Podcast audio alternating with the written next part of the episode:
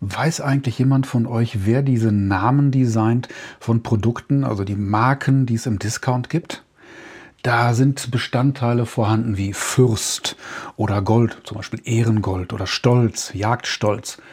Interessanterweise so Produkte für den schnellen Konsum meist irgendwie was mit Alkohol und man fühlt sich dann oder soll sich wahrscheinlich fühlen wie die Prinzessin oder die zukünftige Arztgattin im Roman von geringerem Umfang, geringerem Format und großer Schrift, den man sonst im Bahnhofs, ähm, in der Bahnhofsbuchhandlung kaufen kann.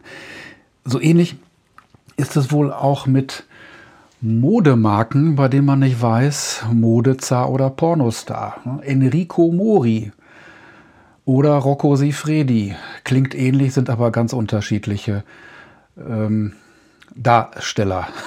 genau. Oder nein, Enrico Palazzo war jemand anders. Das war ein Opernimitator äh, aus einem Film von Zucker Abrams Zucker. Aber was haben wir denn da noch? Paolo Negrato zum Beispiel. Ne? Oder Tom Ford. Ne? Da weiß man wirklich nicht, wer jetzt welcher Profession angehört. Aber macht euch da mal ein Spiel draus. Das ist bestimmt eine interessante Sache für lustige Abende im Kreise der Familie, als Ratespiel, wie auch immer. Ähm, und wer mir die Frage beantworten kann, vielleicht gibt es sogar im Hörerkreis jemanden von euch, der das designt oder in so einer Firma arbeitet oder vielleicht auf der Videoleinwand äh, bei diesen XXX-Videos unterwegs ist und mir über die Namensgebung der Herrschaften dann Auskunft geben kann. Ich bin mal sehr gespannt. Aber darum geht es heute mal wieder nicht. Ne? Bei ins Unreine gesprochen scheint es so zu sein, jetzt auch in dieser elften Folge. Es fängt an, abgelenkt, irgendwas mega Lustiges, aber na, dann ist es dann doch nicht das, sondern es geht um ganz was anderes. Hier, genau, elfte Folge.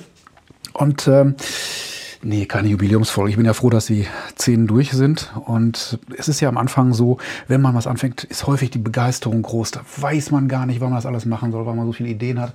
Und dann kommen irgendwann diese Ernüchterungszeiten. Oh, jetzt muss ich mal wieder was sprechen.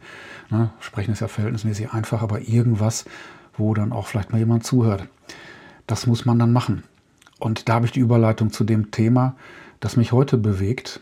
In der Zeit, wo jeder sagt, du musst das tun. Der Fünf-Punkte-Plan. Ich glaube, darüber habe ich schon das eine oder andere Mal geredet, beziehungsweise es angesprochen. Du musst das und das tun. Ähm, vier Erfolgsrezepte oder fünf. Fünf ist immer eine gute Zahl. Oder sieben, nein, drei bis fünf ungerade ist immer ganz toll. Zwölf wäre gut, weil zwölf Heilige, zwölf Apostel, ähm, zwölf Stunden, was haben wir denn da noch? Zwölf Geschworene, ähm, die zwölf Punkte bei den anonymen Alkoholikern. Zwölf ist auch eine gute Zahl, dafür aber zu lang.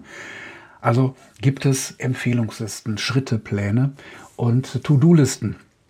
Und da ich zuweilen zu Renitenz neige, nicht äh, Impertinenz, Resilienz, äh, wie heißt das noch, Demenz, sondern eine Renitenz, frage ich mich dann auch, und vielleicht empfehle ich es auch, mach das doch mal anders. Mache ich dann auch. Zum Beispiel einfach mal nichts machen. Ne? Ihr kennt das, die To-Do-Liste ist immer voll. Äh, da weißt du nicht, wo du anfangen sollst und ob du überhaupt damit fertig wärst. Die Motivation ist dann, die neigt sich schneller gegen Null, je länger diese To-Do-Liste ist oder diese, ja, diese Handlungsempfehlungsliste. Das ist schon ziemlich unglücklich. Und was passiert? Überforderung und die Frustration klopfen an die Tür, gemeinsam meistens.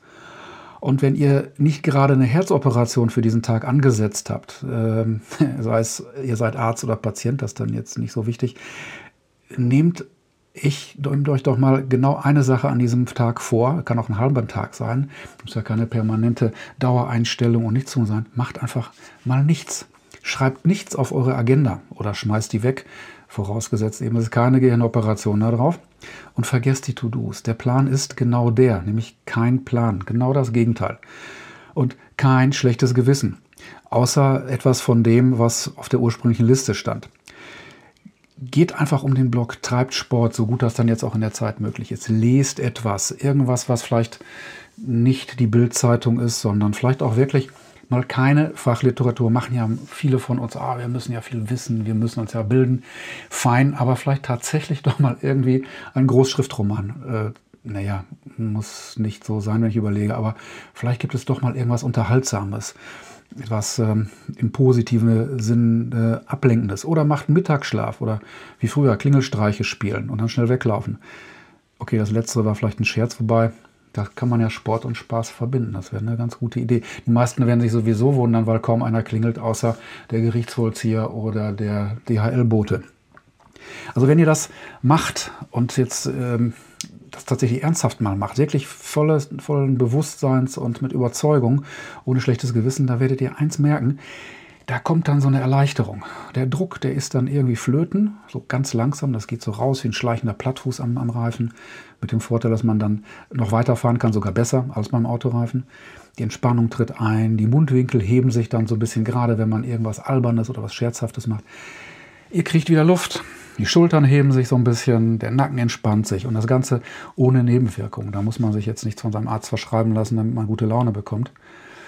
Und der Nebeneffekt ist dann doch so etwas wie der Haupteffekt. Die Dinge gehen danach viel leichter von der Hand, weil eben der Druck raus ist. Nicht? Also wenn man, mein Lieblingsbeispiel ist das mit der Automatiktür. Wenn ich ganz feste dran drücke, dann passiert meistens nicht, die geht nicht weiter. Und deshalb ist Loslassen, Entspannen und gerade mal eben dieses Nichtstun oder nicht das tun, was man äh, sich mal vorher vorgenommen hat, äh, so erleichternd. Ne? Es kann spielerisch weitergehen, nämlich dass, ich, dass mir Dinge einfallen, die partout nicht einfallen wollten, weil ich eben genau was anderes gemacht habe. Und vielleicht haben sich auch einige Punkte von der ursprünglichen mal so angedachten To-Do-Liste erledigt, weil häufig ist das so, wenn man sofort reagiert, nee, andersrum alles ist ja immer so höllisch dringend und manchmal das aktive Liegen lassen kann dazu führen, dass manch eine Sache sich von alleine erledigt. Denkt an Kollegen, die ganz dringend ein Excel-Problem haben oder sonst irgendwas, die dann immer zu euch kommen, weil ihr helfen könnt. Und wenn dann mal halt eure Erreichbarkeit für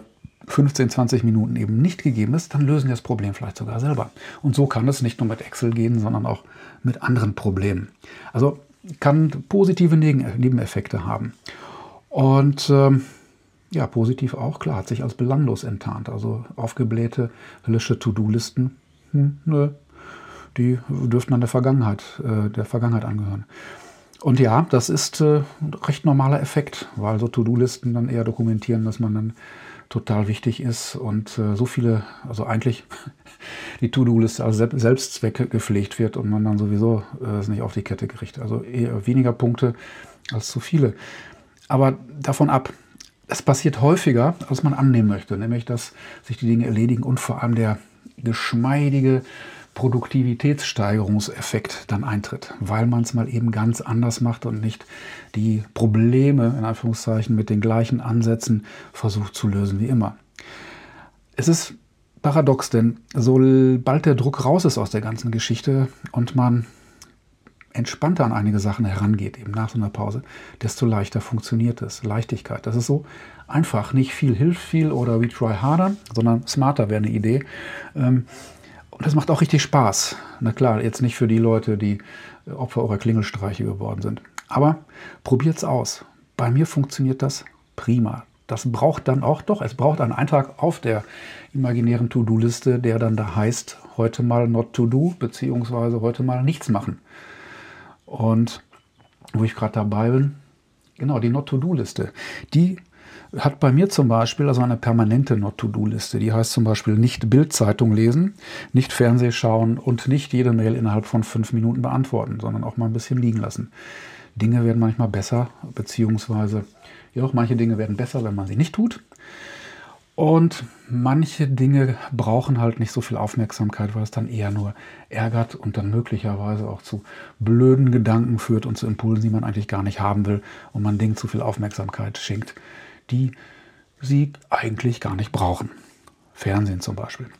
In diesem Sinne, kleine Idee von ins Unreine gesprochen, tatsächlich ziemlich ins Unreine gesprochen, weil das kam gerade so aus der Hüfte heraus. Denkt an die Discounter, denkt an die lustigen Namen, denkt an die Not-to-Do-Liste beziehungsweise in das Renitente einfach mal nichts machen.